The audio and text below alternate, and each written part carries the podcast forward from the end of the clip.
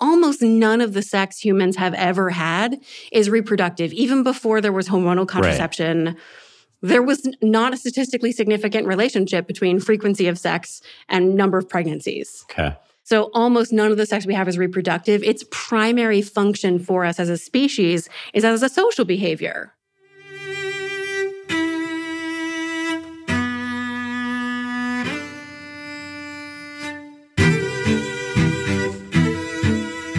Hello and welcome. I'm Shane Parrish, and this is The Knowledge Project, a podcast exploring the ideas, methods, and mental models that help you master the best of what other people have already figured out. To learn more and stay up to date on new episodes, go to fs.blog slash podcast. Farnham Street puts together a weekly newsletter that I think you'll love. It's called Brain Food. It comes out every Sunday. And much like this podcast, it's high signal, timeless, and mind expanding. Read what you're missing at fs.blog slash newsletter. Today I'm speaking with Emily Nagoski, sex therapist and author of the amazing book Come As You Are. Emily, as you'll discover, is nothing short of incredible. And as you might have guessed, we're going to talk about sex.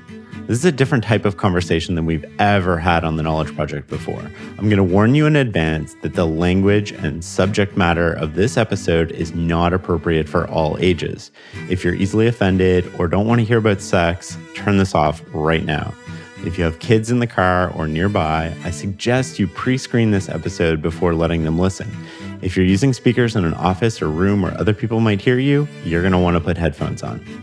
Don't say I didn't warn you. It's time to listen and learn.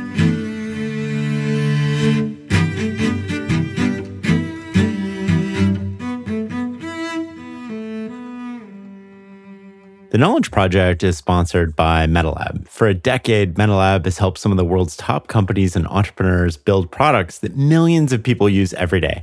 You probably didn't realize it at the time, but odds are you've used an app that they've helped design or build. Apps like Slack, Coinbase, Facebook Messenger, Oculus, Lonely Planet, and many more. MetaLab wants to bring their unique design philosophy to your project. Let them take your brainstorm and turn it into the next billion dollar app from idea sketched on the back of a napkin to a final ship product. Check them out at metalab.co. That's metalab.co. And when you get in touch, tell them Shane sent you. Emily, I'm so glad to get to speak to you today about sex. Me too. What's the difference between the vulva and the vagina? I'm so glad you asked that question. So, the vulva is the technical term for the external package of the genitalia that on the day a baby is born, if people see it, they go, It's a girl. It doesn't necessarily mean that that person is going to grow up and identify as a girl, but it's very likely that on that day, people are going to see that package of genitalia and start raising that person as a girl.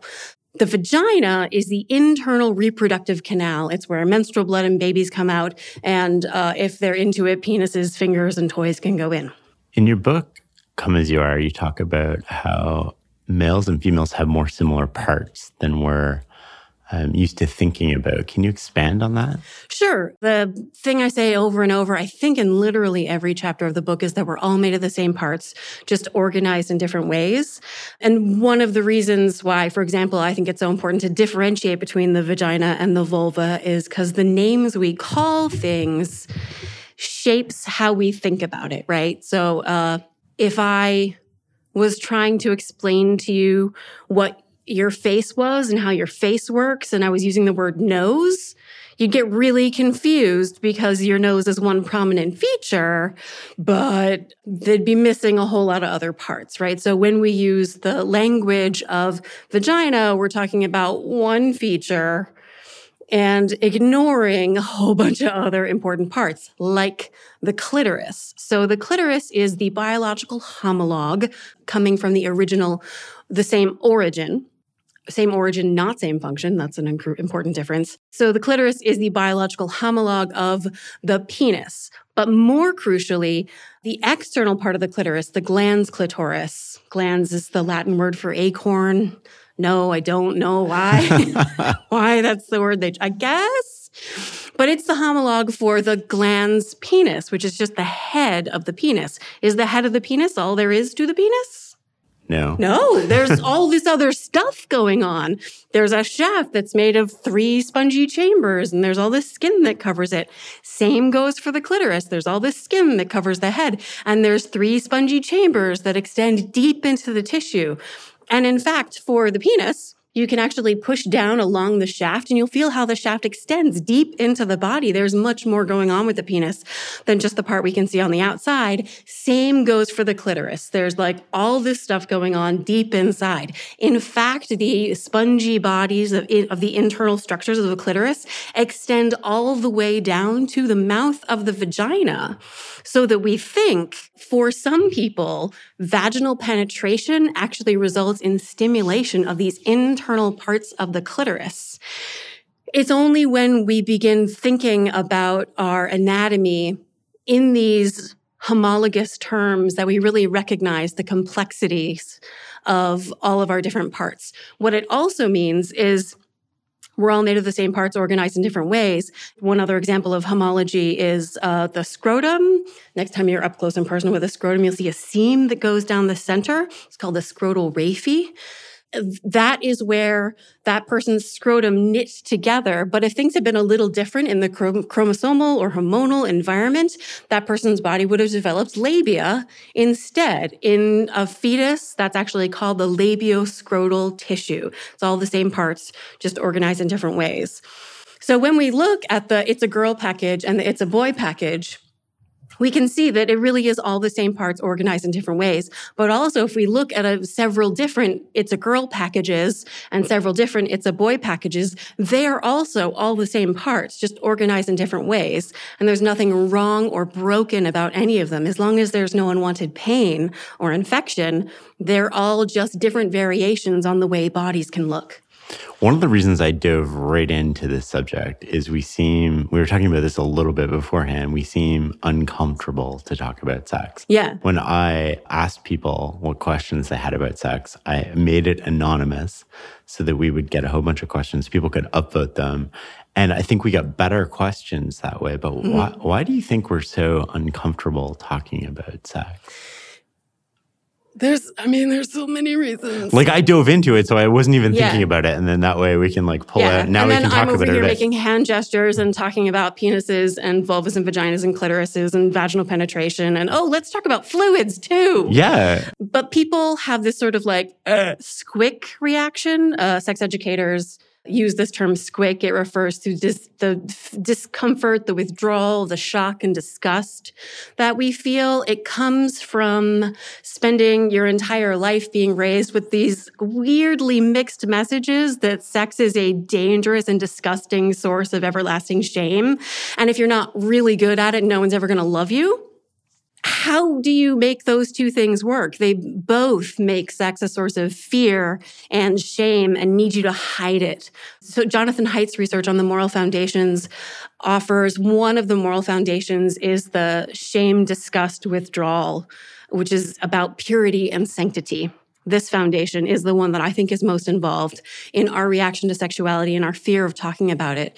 It's sort of everything from like take off your shoes when you come inside because you're bringing dirt from outside to like I'm only going to eat clean, the like purity of our food, as well as cleanliness and washing our hands, but also sex. Basically, the body is base and disgusting and needs to be avoided. We need to rise above it into the pure, sanctified realm of the spirit, basically the Purity Sanctity Foundation isn't just at work in sexuality, but I think it is the most powerful explanation for why we have moral reactions to just a conversation about genitals how do we become more comfortable talking about sex? Not only like eh, specifically talking about sex maybe as a society and then narrowing down to a relationship and talking about sex with your partner and being comfortable approaching that conversation. yeah, there's actually an evidence-based answer for that. Um, you start early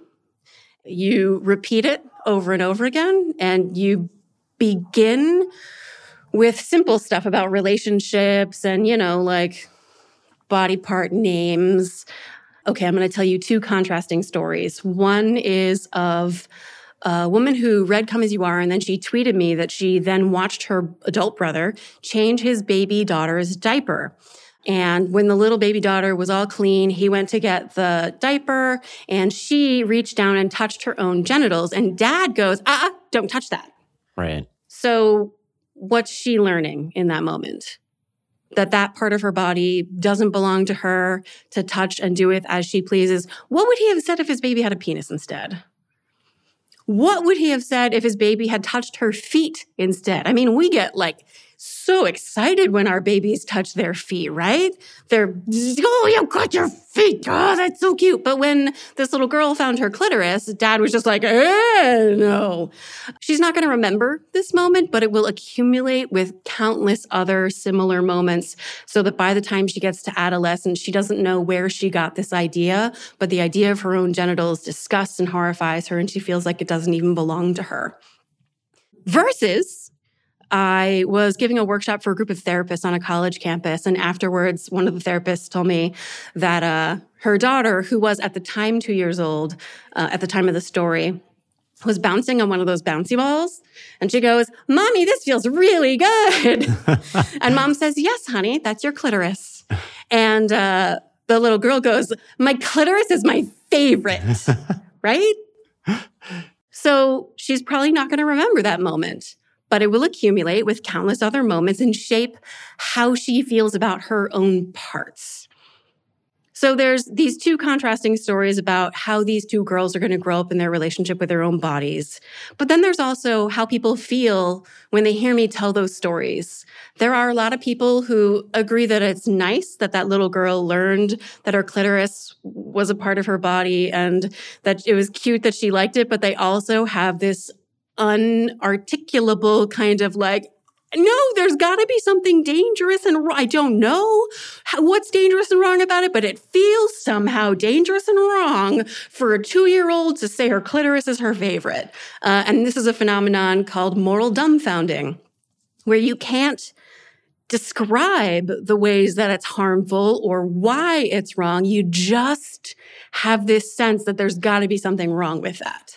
I think the reaction of the parents is key, right? I know yeah. uh, the first time my mother ever caught me, the only time my mother ever caught me masturbating, I felt so much shame oh, based oh, yeah. on her response. Mm-hmm. And I wonder how that sort of like plays out through life. Yeah, that's um, because then it became the hidden and it became something to do when nobody can catch you. And right. sort of, it didn't stop me from masturbating. It stopped me from or it made me more careful and more thoughtful about my approaches. Made you hide it. Yeah, it made me hide it. Yeah. Uh, I was in the car with my mother. We were driving home from the library. So we must have just been at the library and I must have seen it in a book.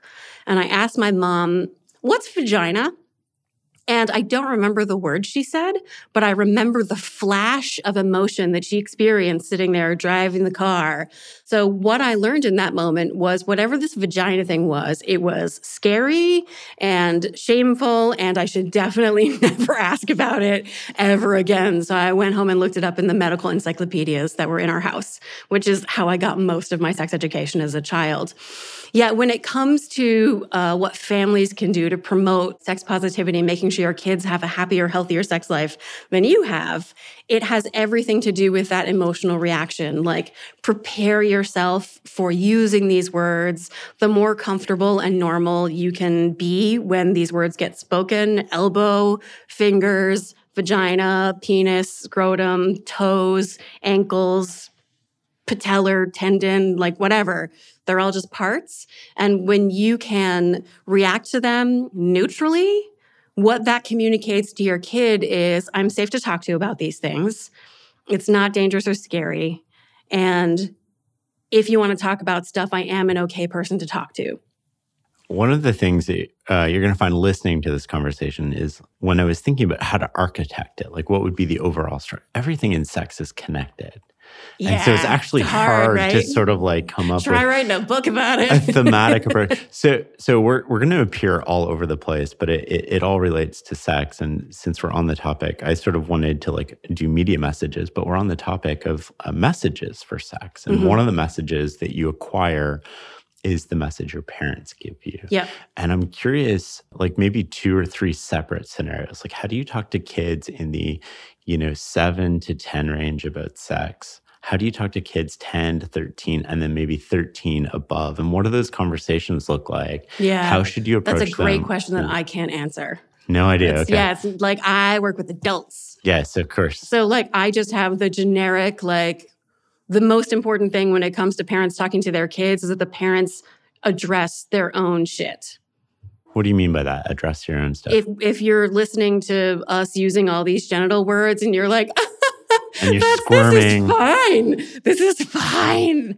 Like, yeah, like address that stuff. Everybody listening to this right now in their car is like squirming. Yeah, it's like, no, it's totally Nobody Um, can hear what I'm listening to. Right, It's you're okay. sitting on the bus with your headphones looking at people like, do they know? Oh my God. Um, that is the thing to work on. Not just that sort of squick, gross out thing, but also cultural messages, particularly around gender roles, consent, and bodily autonomy. All of us have absorbed these patriarchal narratives about like women's bodies don't actually belong to them. They're in the public domain for men to trade and barter, to put it in its starkest, darkest terms. The language I've been using for this lately is a phenomenon that we call human giver syndrome. This comes from a spectacular book called Down Girl The Logic of Misogyny by a moral philosopher named Kate Manne. In it, she posits a world where there are two types of humans. There are the human beings who have a moral obligation to be their full humanity, they're human beings. And then there's the human givers who have a moral obligation to give their full humanity to the beings, to give their time, attention, energy, affection, patience, kindness, bodies, every resource they have is the rightful property of whatever being needs it so that the being can achieve their full potential. Guess which one the women are? And of course, that's a cartoon version of it. I'm married to a man who is a giver. It's not actually as simple as just women are the givers, men are the beings. But the cultural script is very much let's get two people together. And if one of them is a human being and the other one's a human giver, what are they going to do? They're going to do what the human being wants to do because they have both been taught that the human being is the one who has the right to take whatever he wants and his pleasure is what matters. And the giver's job is just to give the pleasure and do whatever it takes. So as much as i love like a yes means yes conversation about sex like for example the um do you remember the tea blog post and video about how consent is like tea? Like if, if you if you oh it's great. You Oh, should link it and watch Okay. the video. It's a like really beautiful sort of consent 101 We'll find this. Yeah. like you would, if you offer somebody tea and they say no, you don't force them to drink tea, right? And if you offer them tea and they say sure, and then in the time it takes you to make the tea and bring it back, they change their mind and are like, actually, no tea, you don't force them to drink tea. And if they have tea with you today, that doesn't mean they necessarily are required to have tea with you tomorrow or that they want to like wake up the next morning with you pouring tea down their throat. And if they're unconscious, they definitely don't want tea, right? It's this very simple, like we can all understand. But with sex, it's different because if person A is offering tea to person B, person A is a human being and person B is a human giver. Person B receives the request, hey, I would like to give you some tea. Would you like to have some tea? Person B's role as a human giver is to make sure the human being is satisfied. And so they sort of feel morally obliged to say yes. Not just that, but suppose they're sitting there thinking, okay, so what are some of the things I want here? I want um, not to hurt this person's feelings. I want to tell my friends I had tea with this person. I want to see what this person's teacups are like. I want uh, the milk and the sugar, but I don't want any actual tea. So, what does the person say? Do you say yes? And what would it take for that person to say, you know what, no tea for me, but what I would really love is a cup full of milk and sugar and to watch you drink tea? How would that be? right. only if this person if if this human giver is freed up from their role as a giver of satisfying needs and not being afraid of disappointing the other person and hurting their feelings and not giving them what they want only when they're free of that role are they truly free to say here's what I would like. How, what do you think about that? In her very dark but important book, Girls and Sex, Peggy Orenstein tells the story of a teenage girl who gave a boy a blowjob because he wanted to have sex, and a blowjob was the way she figured she could get him out of her house without it escalating. Oh, that's sad. Yeah, that's sad. So that's human giver syndrome. And part of what the shit that parents need to like get themselves through is renegotiating these gendered messages around bodily autonomy and what it truly means to give consent and what a woman's role is in the world, not just sexually, but overall. That works both ways too. I mean, Oh, yeah. um, and less common for sure. Like guys need to be able to feel comfortable saying no, and uh, in a way that, and we both need to feel comfortable saying no in a way that doesn't sort of dis not disrespect, but um, doesn't make the other person feel like you're not interested in something. It's just not comfortable. And how Right. do you do that? Because I remember, you know, times in my own life where, um, you know, somebody said no, and like I was brought up with no means no, so you stop right away. And I've also been in the situation where I've said no, and it Mhm. makes somebody feel like you're not interested in them, and it goes through all of these sort of weird thoughts and feelings that people respond to, and they often respond in private. Like no is interesting, but no without a conversation might be more devastating because then somebody walks away feeling Oh, Um, yeah.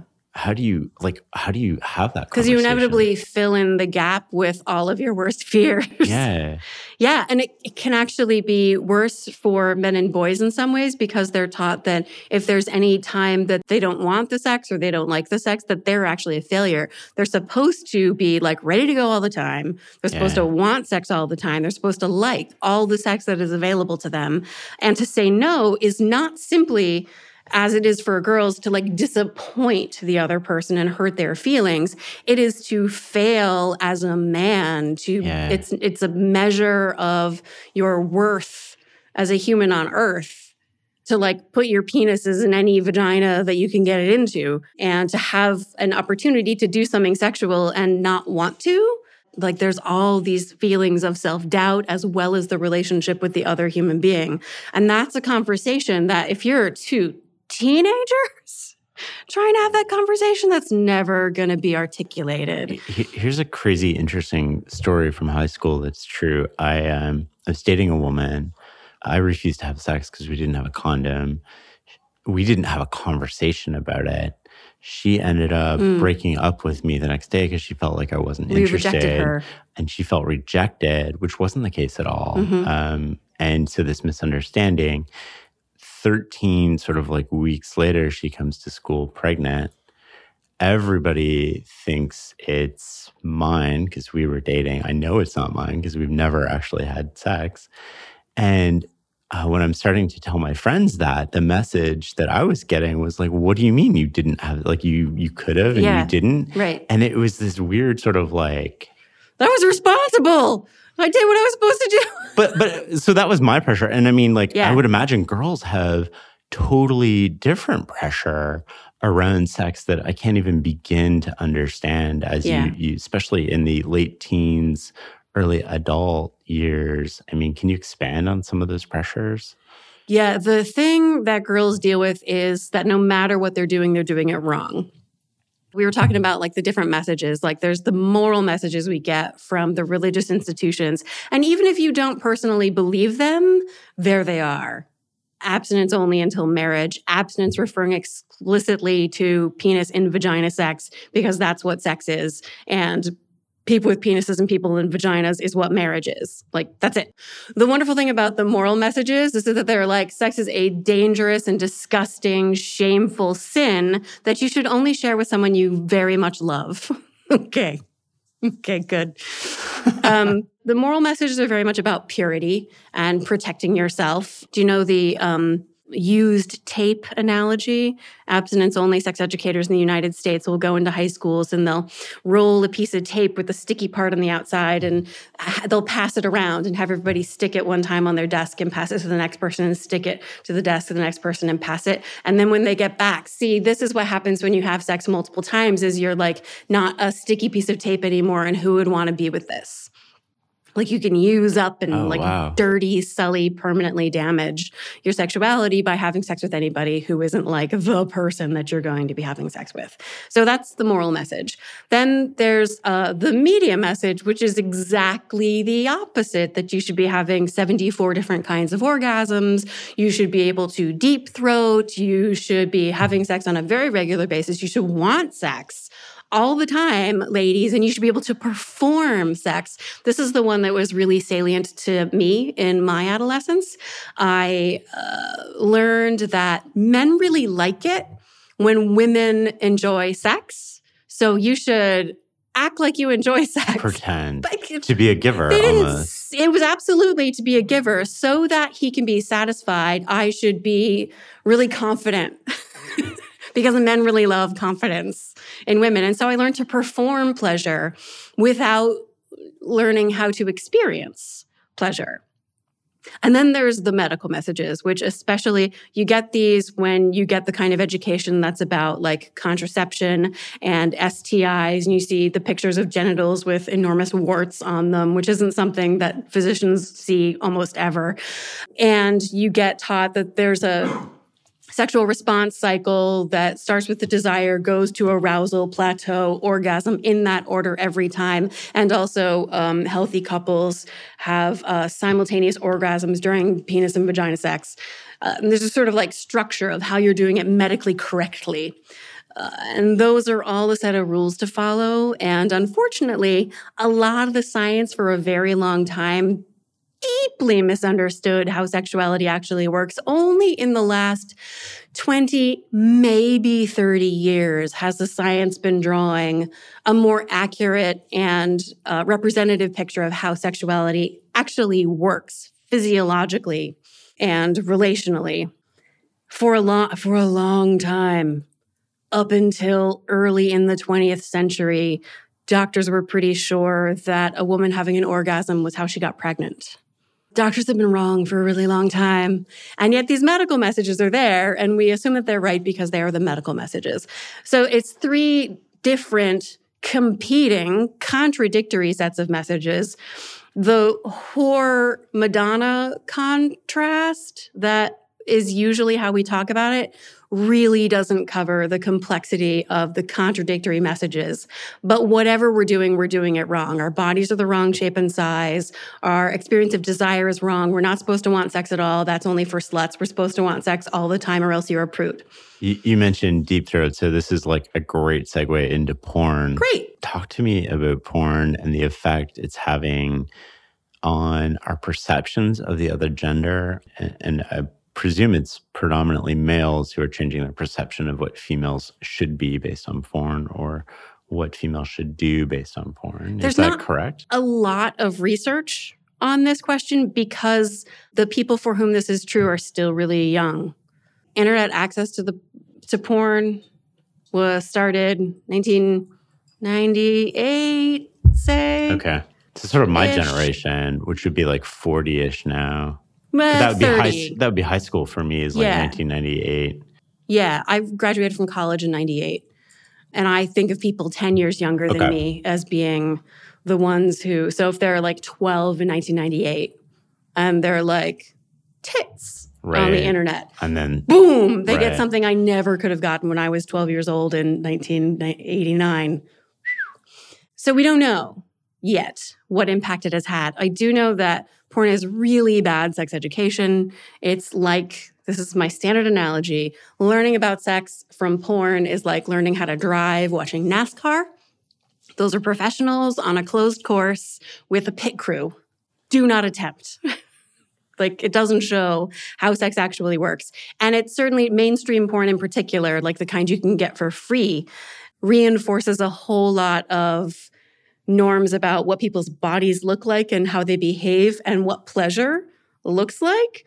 They mostly show things that look interesting on camera, like the angles of people's legs spread really Right. wide. And like it's just so they can get the camera up in there and give the what I call meat and potatoes shot. but when you're a 12 year old, you're not like a, you know, media literate really savvy viewer thinking about like what made them choose that position in that shot. Right. You're just like that is a penis going directly into This a is what it vagina. should look like. And my body is exploding. Right. And you're like, I guess that's what sex is. Right. Um, and the same goes for girls. Girls are learning how to perform. Men are also learning how to perform. Boys are learning like what they're supposed to do. yeah. And that's the Or how they're supposed to treat women. yeah, and what people's bodies are supposed to look like, including boys learning what their penises are supposed to look like. Yeah. God. So it's not good sex education. It's not harmful in a direct way. I think most of the harm from mainstream porn is actually done not to the people who watch it, but to performers who are coerced or not given free consent to make choices about what they do or don't do. There's a lot of really bad stuff that happens in the production of porn. A very small proportion of people, both men and women, boys and girls, find themselves using porn as a, the technical term is a maladaptive strategy to manage negative affect. What does that mean? So basically, if you're stressed, depressed, anxious, lonely, or experiencing repressed rage, we've all got it. And instead of like coping with your feelings, you go masturbate or turning to to, your partner to build a connection. for like love and support. Yeah, exactly. If Oh, in, if you turn not to your partner but away from your partner and just watch porn and numb out from those feelings instead, that's where you can develop an unhealthy relationship with porn. Many people describe this as porn addiction. I'm not persuaded one way or the other about whether it technically is that, but mostly porn is moderately benign, but it's really bad sex education. I think that's the wouldn't that most have- common negative impact. Wouldn't that have a huge impact on your relationship too? If you're stressed, you come home and rather than turn to your partner Yeah. and engage in something that bonds you together, be it sex or a conversation, you turn away and you go in private and you, I don't even know what the term is for it. Like you um, postpone feeling, like you're Yeah. you're postponing dealing with these issues by distracting yourself. Right. But you're also at the same time now you're alienating your partner from this, Right. uh, possibly lowering your sex drive for interactions with them and weakening your connection or your bond with Yeah. them. And the partner's feelings about it are the place where this is different from all the other ways that we numb out and avoid coping with our feelings. Because there's lots of things we do in place of this, right? With varying degrees of health consequences. People eat to numb out, people work to numb out, people exercise to avoid coping with their feelings, which might be like the least dangerous, but can still be done in a maladaptive way. People just watch TV, people read to avoid their feelings. Like there's all kinds of things that we do. But because a partner's likely to have an opinion and a, an emotional reaction to the fact that what this person is choosing instead of me is that, that can get really destructive. And the fact that you're in a dynamic where you're not talking makes it not too promising that you're going to have a conversation about how you both feel about the porn use. Right. Therapy. That's what therapy is for. Um, while we're on cultural messages still, talk to me about monogamy, the rise of open relationships. If there's any sort of evidence that those create healthier relationships, or if it's just the opposite, where they tend to cause anxiety in a partner, or Mhm. um, just go.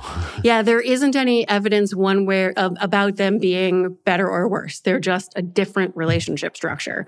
They work really well for some people. My favorite story about non monogamy is a friend of mine who was non monogamous all his 40 plus year marriage. Um, and his wife With uh, his partner's consent or without? with Okay. Yes, this is an open polyamorous couple. They both have sex outside the marriage. They have relationships, full blown relationships outside the marriage for decades. She is diagnosed with early onset Alzheimer's and dies very slowly and painfully. And I can't imagine how my friend, the husband, would have gotten through supporting his wife through her death without his other lovers Oh. he needed that whole community around him and with him and loving him as intensely as a romantic partner with the physical affection and everything. That surprises me. Uh, maybe does, does that indicate that I I believe and strongly believe in monogamy? That I like that that it indicates that you spent your whole life being surrounded by messages about monogamy, probably. Probably, yeah. Usually, when I'm asked this question, like at the end of a talk, it's in the context of um, our sex life is not going great we're not connecting sexually with each other sort of at all. Should we just go have sex with other people? Like everything else in our relationship is fine. I had this one, my two of my friends, two of my best friends, uh, like took me out for drinks and we're like, everything else in our relationship is great. We're great co-parents. We're like work it, blah, blah, blah. Everything's great. It's just our sex life. We can't make that work. And I like gave them all the advice that there is to give. And they got divorced three years later. And we're like, only then could be like, yeah, it wasn't just the sex. It's rarely just the sex. Um, there's almost always some other underlying something or other. Let's pause that and come back to like the yes. relationship context of that. So here's the thing if you're interested in opening up your relationship, think about it this way. When you're just by yourself, there's you and your feelings, and there's how you feel about your feelings. When there's two people, there's you and your feelings and how you feel about your feelings. There's person B, their feelings and how they feel about their feelings. And then there's how person A feels about person B's feelings and how person B feels about person A's feelings. Add person C with their feelings and how they feel about their feelings. Now there's person A, their feelings and their feelings about their feelings, person B, their feelings about their feelings and their feelings, person A's feelings about person B's feelings, person B's feelings about person A's feelings, person A's feelings about person C's feelings, person B's feelings about person C's feelings, person C's feelings about person A's feelings, person C's feelings about person B's feelings, person A's feelings about person C's feelings about person's B feelings, person's B feelings about person's A's feelings about person B's feelings. You get where I'm going? I see. Like yeah. it's exponentially more complicated. What it requires is a whole lot of planned calendar time for sitting around talking about your feelings. If you're not already good at calendar management and talking about your feelings, open relationships might not be for you. You know, the sort of idea of like, let's have a baby, that's how to save our relationship. Adding another person never makes things easier. What are the, the signs in your experience that an open relationship is going to sabotage things versus an open relationship might help things? What are the signs? That's a really good question. When it works well is when people go into it with a profound degree of love and trust. Trust, in particular, is really essential. Um, Sue Johnson, the relationship researcher who developed emotionally focused therapy, I love her a lot. Uh, That's funny. I was with her last week, and she oh, told me she loved you a lot. Yeah. yeah. Uh, so she defines trust. She breaks it down to Are you there for me? Are you available? And I forget what they are and the E stand for, but are you there for me? Is trust. So if you're good at being emotionally present with your partner, then awesome. Um, if you can expand that to other people, then that's really promising if you're good at staying over your own emotional center of gravity, so like when your partner is out with somebody else and you know they're out with somebody else and you're experiencing all kinds of feelings. I had uh, some clients, my master's degree is in counseling. Um, I trained as a sex therapist, ended up not becoming a sex therapist because that's just not what I'm good at. I'm an educator. But I had a client, a gay man who was in an open relationship, and he was really struggling with his jealousy. His partner wasn't even in a sexual relationship with the people that he was worried about, but uh, my client was a doctoral student in French literature, and he would sit on his porch chain smoking cigarettes in the rain, imagining all the terrible scenarios of like what's going to happen basically is my partner's going to realize that everyone else in the world is a better romantic partner than I am and he's going to leave me when he recognizes that. So it's anxiety. It had everything to do with his own self doubt, with his yeah. inability to cope with his insecurities about himself. Yeah. Is what it came down to.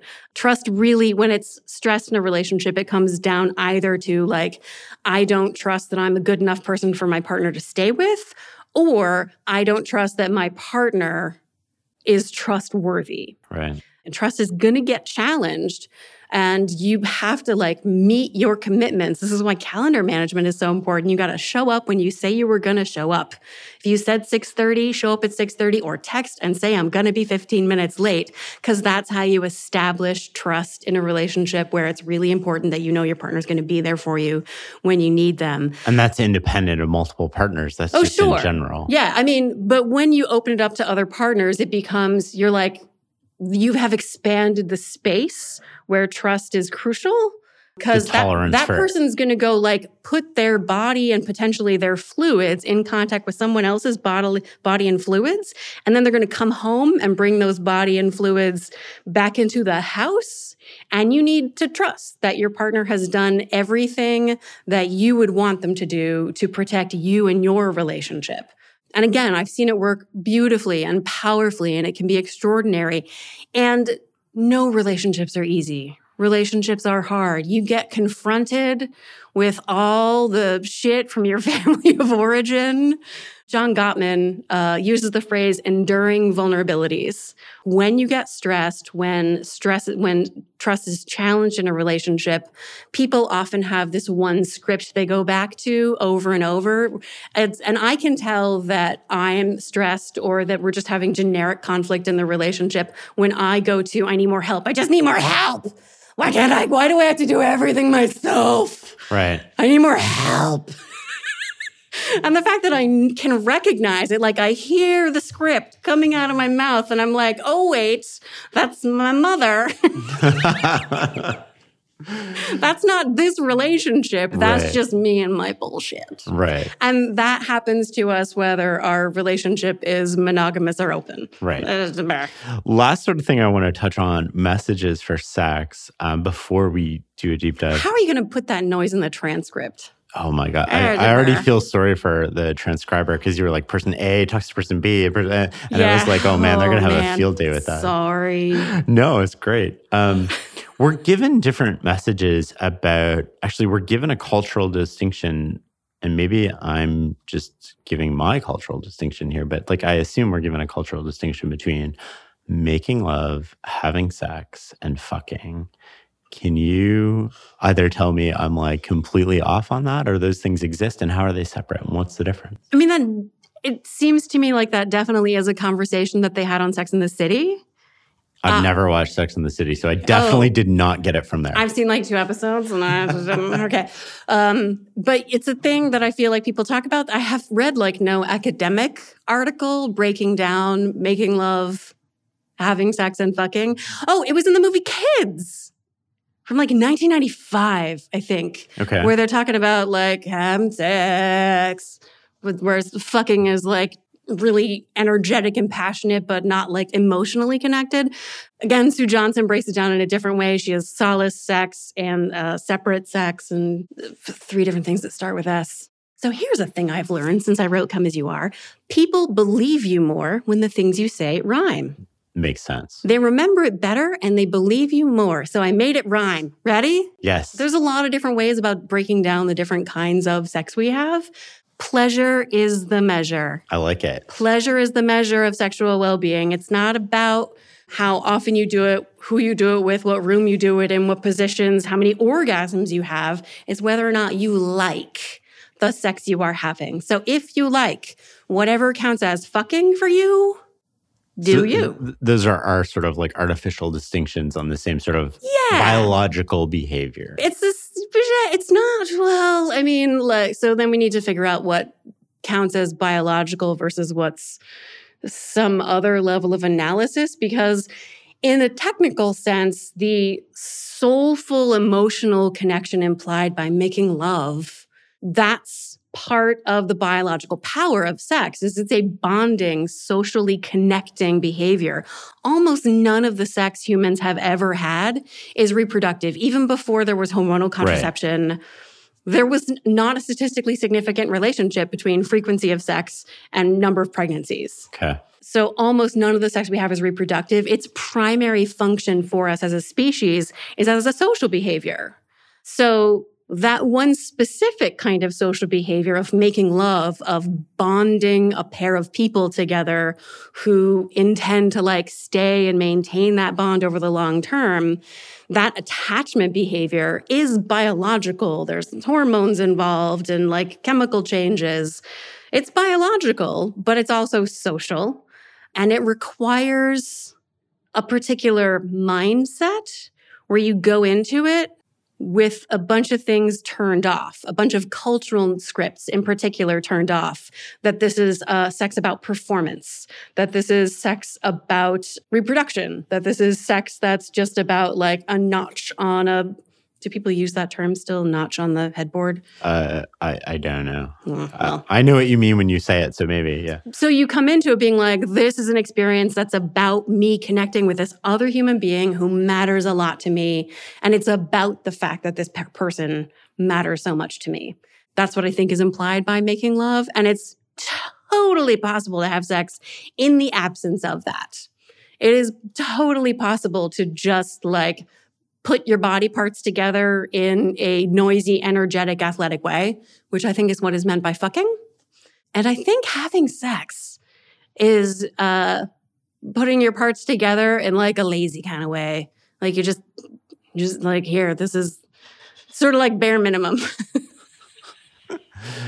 Here's my penis, go. yeah. Um, See, that's the thing is I was thinking, here is my vagina. exactly, same thing. Yeah, yeah. And I was going to say, do you, but I guess what I mean is do me? Go to town, buddy. How's that for a come on? Get it over with. um, Hopefully not get it over. talk to me about the role of sex in a relationship. Sex, monogamous relationship, husband, wife, um, Yeah, male, male, male, fe- or female, female. People vary.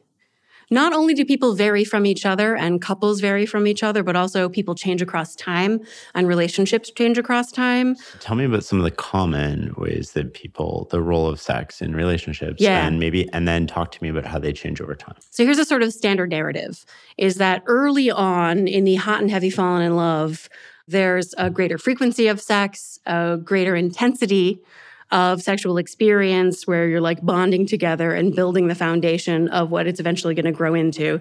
It feels uh, a very high desire, high intensity of pleasure, hopefully. Um, and you're often using sex as a way to repair any potential damage to the bond. Like if you have a fight or if uh, one of the partners goes away for a while, you come back together in a sexual way for sure. So that's the sort of early in the relationship. And then you like get together and, uh, and you realize this person, your plan is for them to be there forever.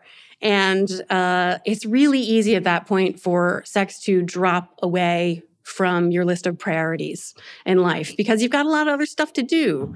Among the couples who sustain a strong sexual connection over multiple decades, this is the talk I'm giving tomorrow. Among the couples who sustain a strong sexual connection over multiple decades, they have two characteristics in common.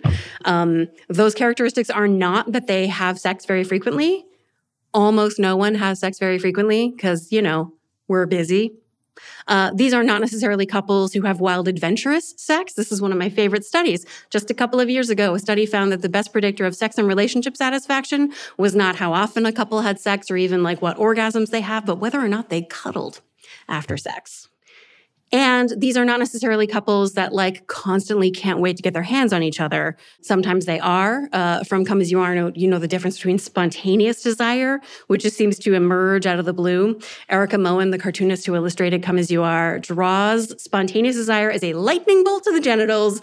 Kaboom! You just Yep. want it Yeah. uh, versus responsive desire, which emerges in response to pleasure. So, in a long term relationship, what this often looks like is like you got the childcare and you put the last load of laundry in the dryer. And so you trump up the stairs because it's Saturday at three o'clock. Like you said, you, me, and the red underwear.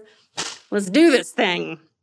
And so you put your body in the bed and you let your skin touch your partner's skin, and your body goes, Oh, right. I like this. I like this person. That's responsive desire. And spontaneous and responsive desire are both normal, healthy ways to experience desire. But responsive desire is more typical of that like later in the relationship sort of experience. So the couples who sustain a strong sexual connection, the two things they do have in common one, they are friends. They have a strong friendship with trust at the foundation of their relationship. There it is again, trust. And two, they prioritize sex. They decide they choose it. They believe that it matters for the quality of their relationship that they set aside all the other stuff they could doing that the child care that they need to be doing and the jobs they need to go to and other family members and friends and god forbid they just want to watch game of thrones right? They cordon off time just to spend doing this frankly sort of strange thing that we humans do of like rolling our bodies around and combining our fluids and like breathing heavily. And like if you're somebody walked in and didn't know what it was, they might be worried about you because of your facial expression. Those are the couples who sustain a strong sexual connection. I know this isn't the story we're usually told about what a like satisfying sex life in the long term looks like. We're told we need to like spice it up. And if you like to spice it up, go for it. Novelty can be a great way to like keep the wheels spinning. But ultimately, what matters, that engagement with sexual novelty like porn and role play and toys, those things are great if you like them.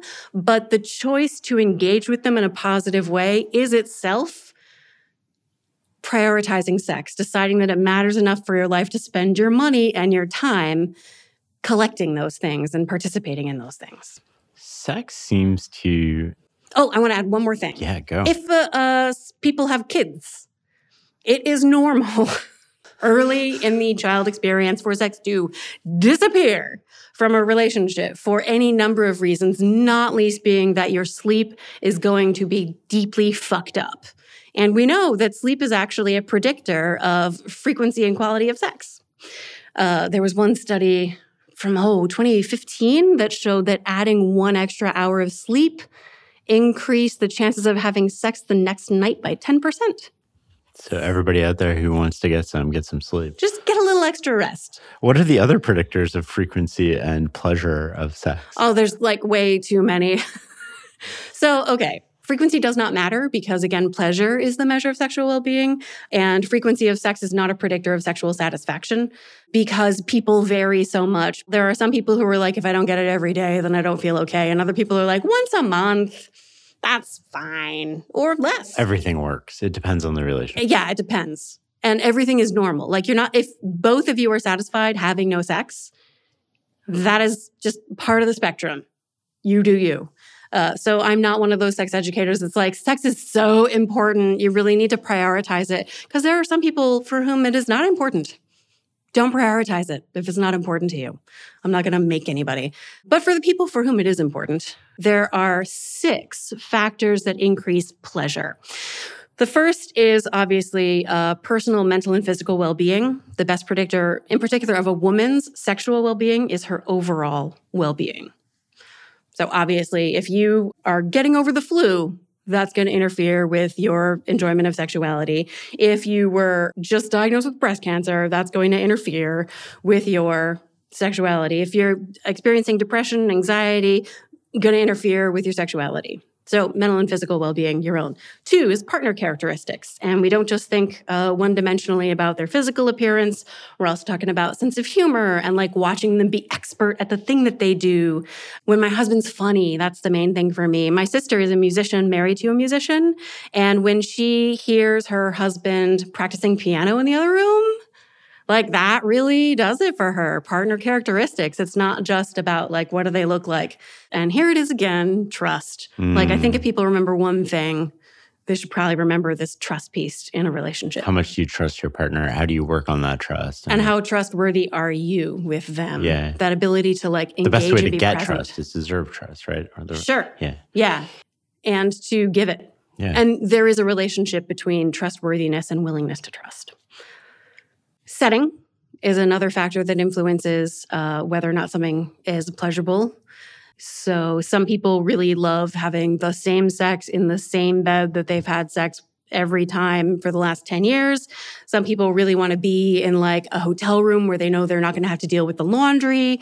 I met a woman who had vacationed regularly at this one very old vacation house and had great sex at this one vacation house. And one year they rented a house. It was in the same town, but it was a different house. And the great sex didn't happen. They have three kids.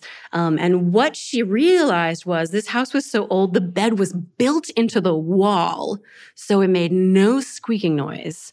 So she didn't have that distraction of worrying about the kids hearing the Right. squeaking. And so they're building a house now With a bed built in. they're building the bed into the wall in the Oh, bedroom. like yeah, that. absolutely. Yeah. So setting, those sorts of factors make a difference. And there's a lot of things that are very controllable about the setting.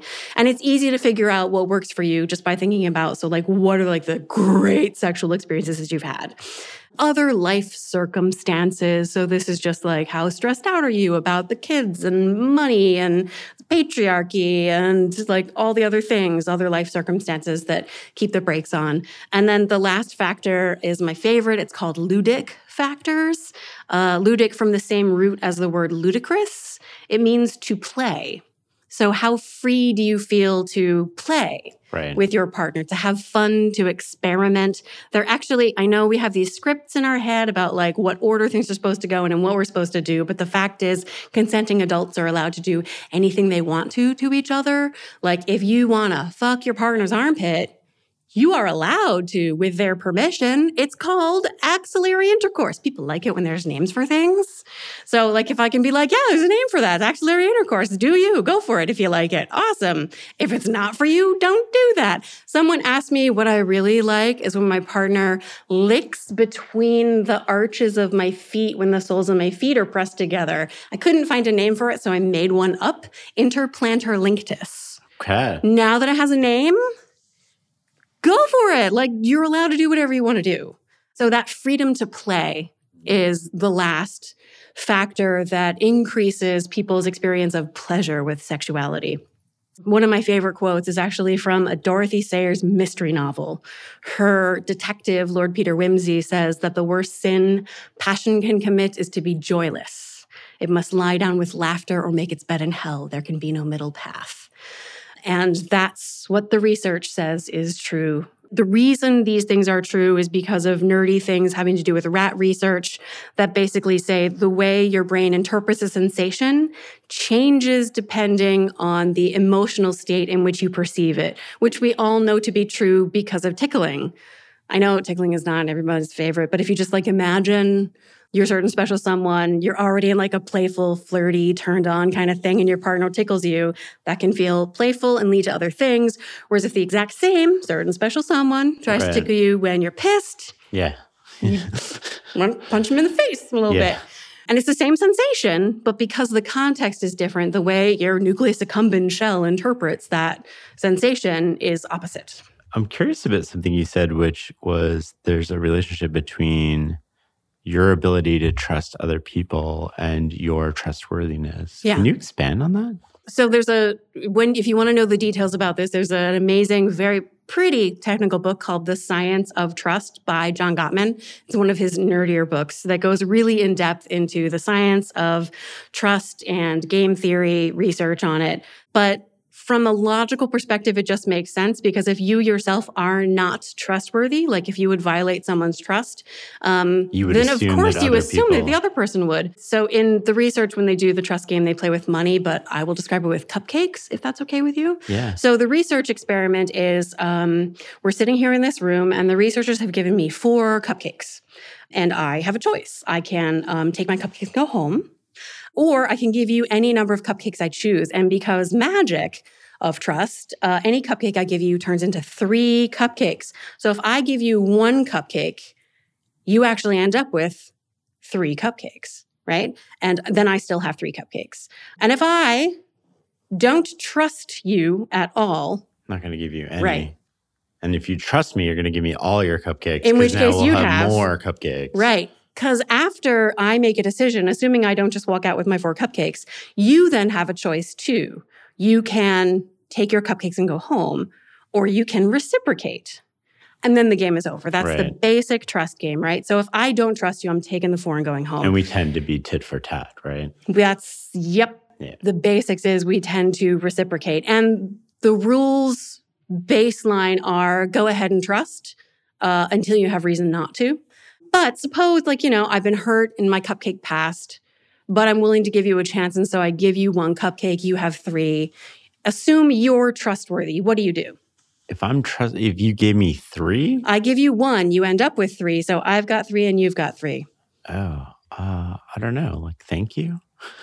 Give you some back? Do you give me a cupcake? Probably, yeah. Yeah. So if you're trustworthy, And then that way I end up with two, You've and got you end up with what you originally I have started with. I had. But I, I, didn't, would be I didn't yeah. lose anything. I'd be more inclined to like give you two as like a thank you. Wow. Yeah. So if I'm ever in a position to play this game with you again, I'm going to be more likely to try and like maybe give you more cupcakes, right? But if I, I know this is crazy, I just met you, but I'm going to go ahead and give you all four cupcakes, which means you now have 12 Ooh, of cupcakes.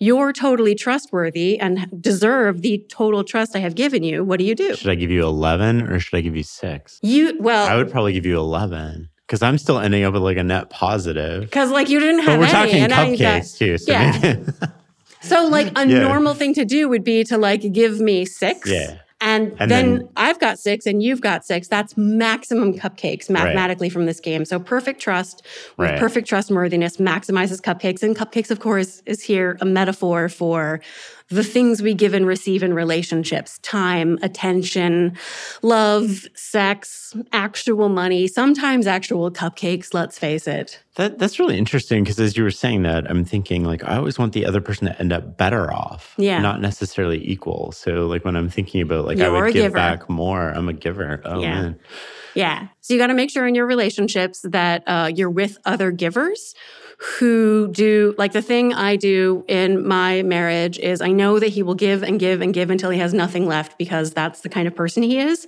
And we both have to pay attention and protect his boundaries and make sure he doesn't just use himself up and wear himself out um, in support of me. right? Like I don't there because there are people who Most would just people take dream and of take a and take and like take. that, though. He's I'm really lucky. He's amazing.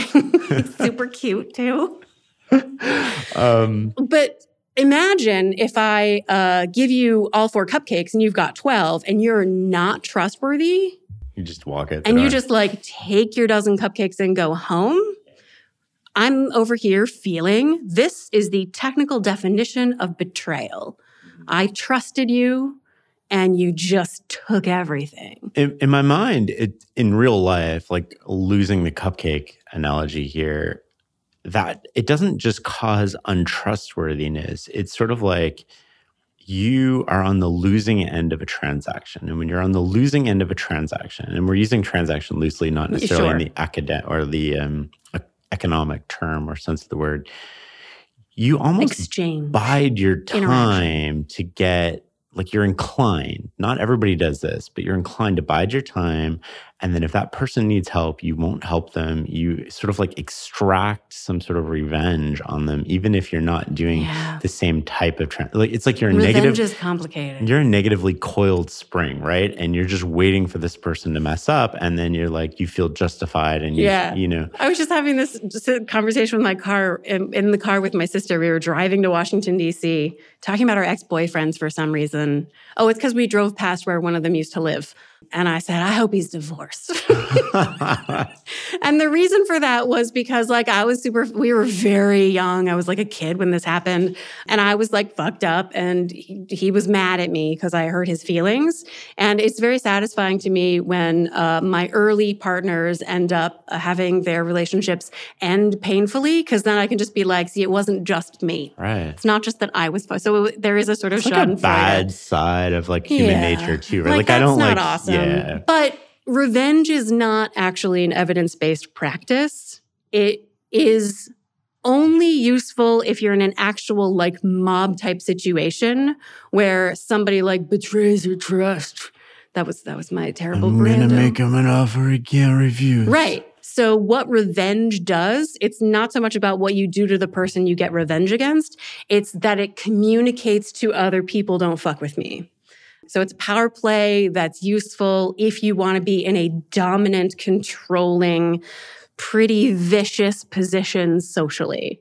Otherwise, we are faced with the sad reality that there is just a separateness between dealing with the feelings we have about a situation and dealing with the situation itself. In reality, when we are betrayed, when we get our hearts broken, especially when it is the termination of that relationship, we long for an opportunity to hurt that person the way they hurt Because we want us. them to feel We want the them to feel the suffering that they Yeah. inflicted on us. That feels fair. Yeah. But in reality, if we ever got that chance, it wouldn't give us that. There's no satisf- satisfaction. It doesn't provide that. Physiologically, that is not how the system is built. Right. What, how, what we have to do instead, we can do it in our imagination. We can talk about it with our friends. We can take that energy, that Right. rage and the sadness and purge it in all kinds of different ways physical activity, sobbing, writing it out. I have literally like written my breakups as fiction, cried on my keyboard and been like, there. And then you like process, I did it. right? Yeah, like, you you're- have to feelings You're are tunnels. mentally processing you your have to feelings. go and- through the darkness to get to the light at the end. Right. So that's what actually works for betrayal and heartbreak. Speaking of betrayal, why do affairs happen? Oh, God, all kinds of reasons. Basically, insert Esther Perel's research here. Like she has talked to hundreds of couples about all the different reasons why.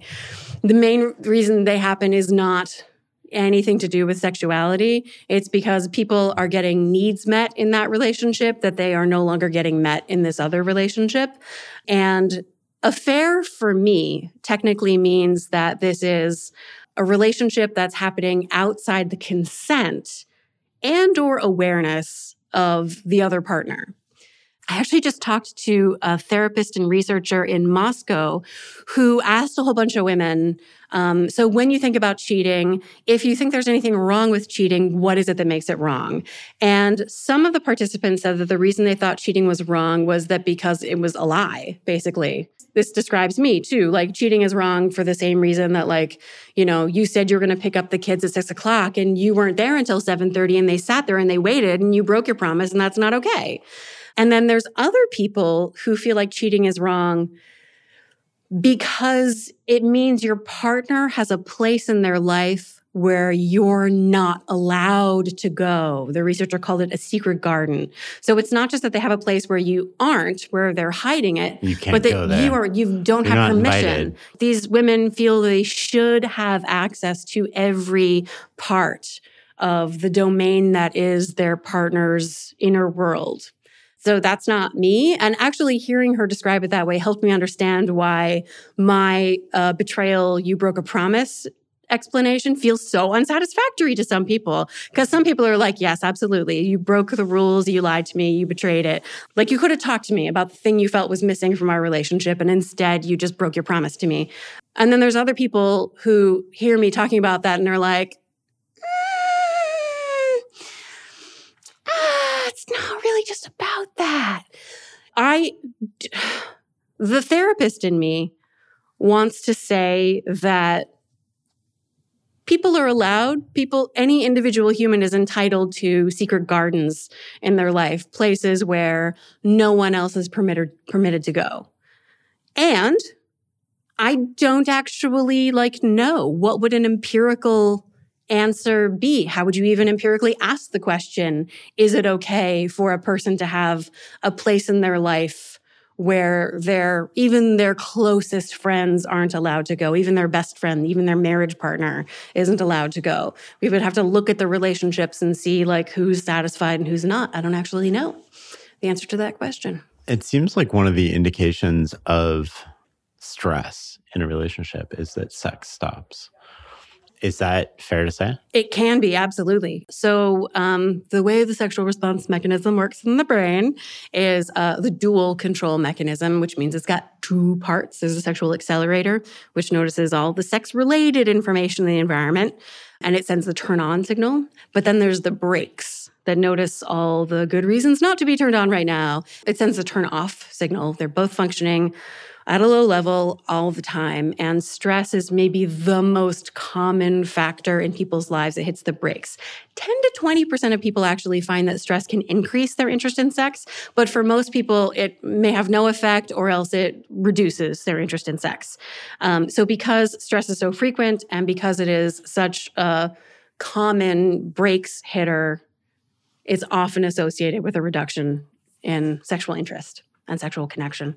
So if sex is stopped in your relationship, it's fair to say that you should probably have a conversation with your partner about what's going on. Stress can come from all different kinds of sources, and the stress doesn't have to be about your relationship right. in order for it to impact your sex life. Okay. It's certainly a sign that something has changed in the relationship. Okay. That thing could be like a new job or a new right. baby, or there's all kinds of reasons why. Or it could be that, like, there's being a breakdown in communication and trust and sense of connection in the relationship. It can be. And the connection is gone. Therefore, like the sex is a byproduct of the connection? Yes. Okay. That can be the way it goes. So if you're going to have a conversation with your partner about your sexual connection, there are some ways to do it that are less likely to result in disaster. One is, uh, and this is the classic John Gottman gentle startup first of all, you ask permission is now a good time to talk about this, or else, like, let's find a time to talk about it because it really is important to me and I want to hear your thoughts about it. Um, so, one, asking permission. Two, the gentle, positive startup of like, here are the things I really love about our sexual connection. These are the reasons why it's really important to me. Tell me a little about like what you value about our sexual connection. Because again, couples who sustain a strong sexual connection, they prioritize sex. Mm-hmm. So, like, what is it about our sexual connection right. that really matters for us? And then you can talk about, you want to get the other person to talk about the things that they feel like are standing between them and the sexual connection. And in the book, I use this very silly metaphor of sleepy hedgehogs. And the reason I'm bringing it up now is because I saw this wonderful sex coach working with a couple sort of at a workshop. Um, and she had them stand up and she said, So face each other, but put as much distance between your bodies as you need to feel comfortable and safe and good. And the low desire partner stepped back 20 feet, right? Like the whole stage, just all this space. And the difficult part was not that there was all this space between them. It was that that space was not empty. That space is crowded with months of accumulated, like, well, if you really love me, you would. Or like, I don't know what's wrong with me, but your criticism isn't helping and you're not there for me. And the, all this, like the hurt feelings and the conflict and the misunderstanding and the sense of isolation and the despair and the fear, all like, and in the book, I use this ridiculous metaphor of sleepy hedgehog. So if you imagine that like the floor between these two people is crowded with like all these sleepy hedgehogs, all these uncomfortable feelings, each of which has to be like picked up and managed with like kindness and compassion so that you can set it free so that you can find your way back to each other right. one by one. Fortunately, when you're actually in this process, once you get the knack of turning toward difficult feelings with kindness and compassion, you can take, did you know that the mass noun for hedgehogs is prickle? A prickle of sleepy hedgehogs. So you can then take like whole prickles of sleepy hedgehogs and move them into the hedge where they belong. When I was doing this in my own, I was, I'm married to the best man on earth, um, who happens to be a cartoonist. And so when we were having this conversation in our own relationship, he drew our bed with a little hedgehog sized escalator. Oh, that's awesome. so that, and then there's a little hedge over the side of like the bedroom wall where like we were allowing all the sleepy hedgehogs to help themselves to the hedge off the bed. I like that a lot. Uh, just switching gears a little bit here, I want to maybe a bit more rapid fire as we wind up the the show and the episode. What are some of the things that males should know about females and females should know about males when it comes to sex that you find people don't often? Yeah. So I'm going to replace your language just okay. for precision's sake to say cis women and cis, cisgender women and cisgender men because um, we're okay. talking about the gender binary sure. and we're thinking about like the ways yeah, yeah. that gets communicated. Um, women, I think, know, but tend to downplay the extent to which men are taught that their value as human beings is measured by their sexual prowess. Even if it's not what a person explicitly believes, the cultural message is your worth is measured by the number of vaginas you can put your penises in. And if you can't get your penises into the vaginas because they won't let you, then you lose. P.S. Women are morally inferior to you. And so you are losing to someone morally inferior to you. And that makes you less even than a woman. These are not explicitly held messages for almost anyone. But the idea with human giver syndrome is that women are subordinate. And if you can't control your subordinate, then you have failed in your masculine duty, right?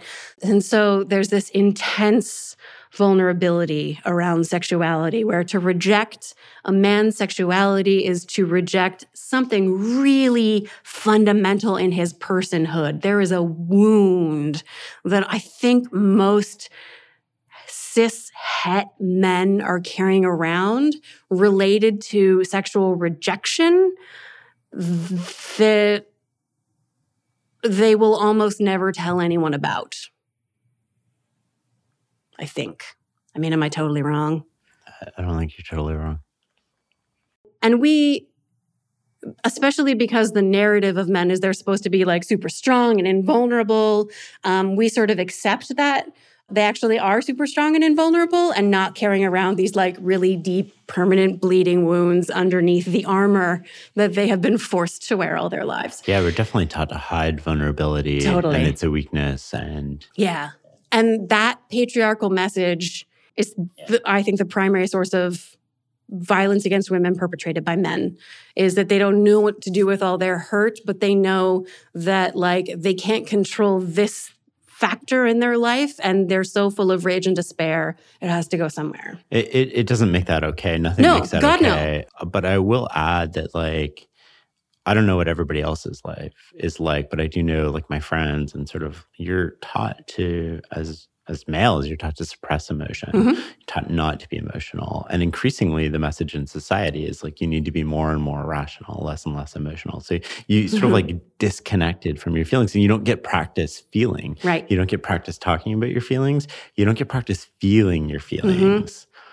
And I wonder, like, the long term impacts of that. Um, yeah, okay. we are living the long-term impacts of that. And women get the same thing. The the specific message of human giver syndrome if you're a human giver your job your moral obligation is to be pretty happy yet calm generous and attentive to the needs of others. So you suppress every other emotion. Real like little girls get taught oh honey oh it makes me so sad to see you with a frown on your face don't cry you put a smile on that pretty face Right. and what that's saying is when you're emotionally uncomfortable, that makes me uncomfortable. Um, my comfort matters more than yours. So Right. you pretend to be fine so, So, I, I, don't have fine. to feel discomfort. That's right. Right. Um, so really early on, we're taught to like be like be the managers of the emotions in relationships. And what John Gottman's research shows is that women are indeed in heterosexual relationships the managers of the emotions in the relationship, responsible for like down regulating the men who like we get taught something about feelings, mostly about how to deal with other people's feelings, whereas men get almost nothing about how to deal with any feelings. They're granted permission to feel anger, but don't get taught how to like express that anger in a way that doesn't hurt themselves or someone else. Right. Um, and women are granted permission to feel sad, which is why women get to cry. Right. This message is the source Right. of uh, white women's tears. So we use it as a racist weapon too. This all gets so much more complicated when we add race to it. And we're a couple of white people, I think. Sorry, I don't mean to like weapon, be like assume. But uh, so as a white lady, like I know that like the my cultural gendered message that I'm permitted to feel sad gets turned into a way for me to manipulate and control a situation where I, as a white person, feel uncomfortable because sad is what I'm allowed to have. And when I feel sad, everyone has to come take care of me. Mm. Um, so this is not the direct answer. So the answer to the question, what women need to know about men is they have this like really deep wound and they're not going to show it unless you like get to a really deep place of intimacy and connection. Like it's hard to like even the person I'm married to. This is not a thing we talk about like on the regular. Right, of course. What do men need to know about women? How much time do we have? uh, so, Come As You Are is 110,000 words long. Yeah. Without references. And I cut an additional 200,000 words. What are the main sort of things yeah. that men need to know about uh, or should know? Not need to, but like what what do most men not know about women that would make a big difference if they did know about women? Every time I think of something to say, You're like, I think, you know what? If they knew that about women, then they'd also be learning about men and themselves, and it would help them for that too. Oh, I think that is the ultimate meta answer here is that we actually sort of like yeah. learn about ourselves through the question. By learning about other people. That's actually called connected knowing. It's oh. whole thing. It's, it's in uh, chapter six of Burnout. Okay. So let me see if I can boil it down to one thing. So emptying my brain, Emily, you have a chance to tell every to implant everybody in the world, in every man in the world, one message about women, so that you can improve the lives of women.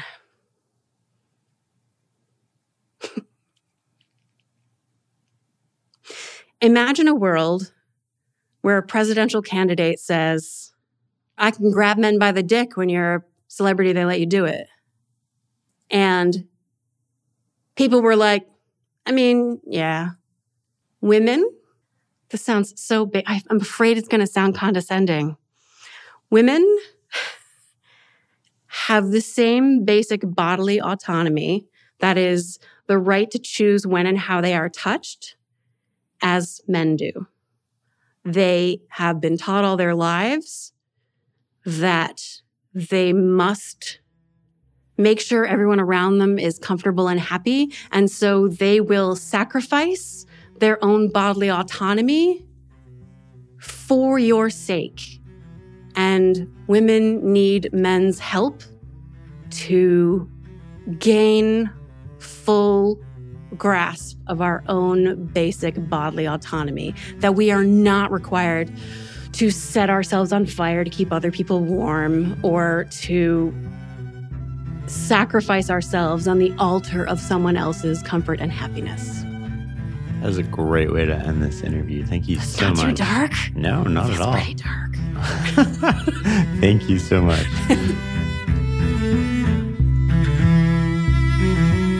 The Knowledge Project is produced in collaboration with Jason Oberholzer and the team at Charts and Leisure.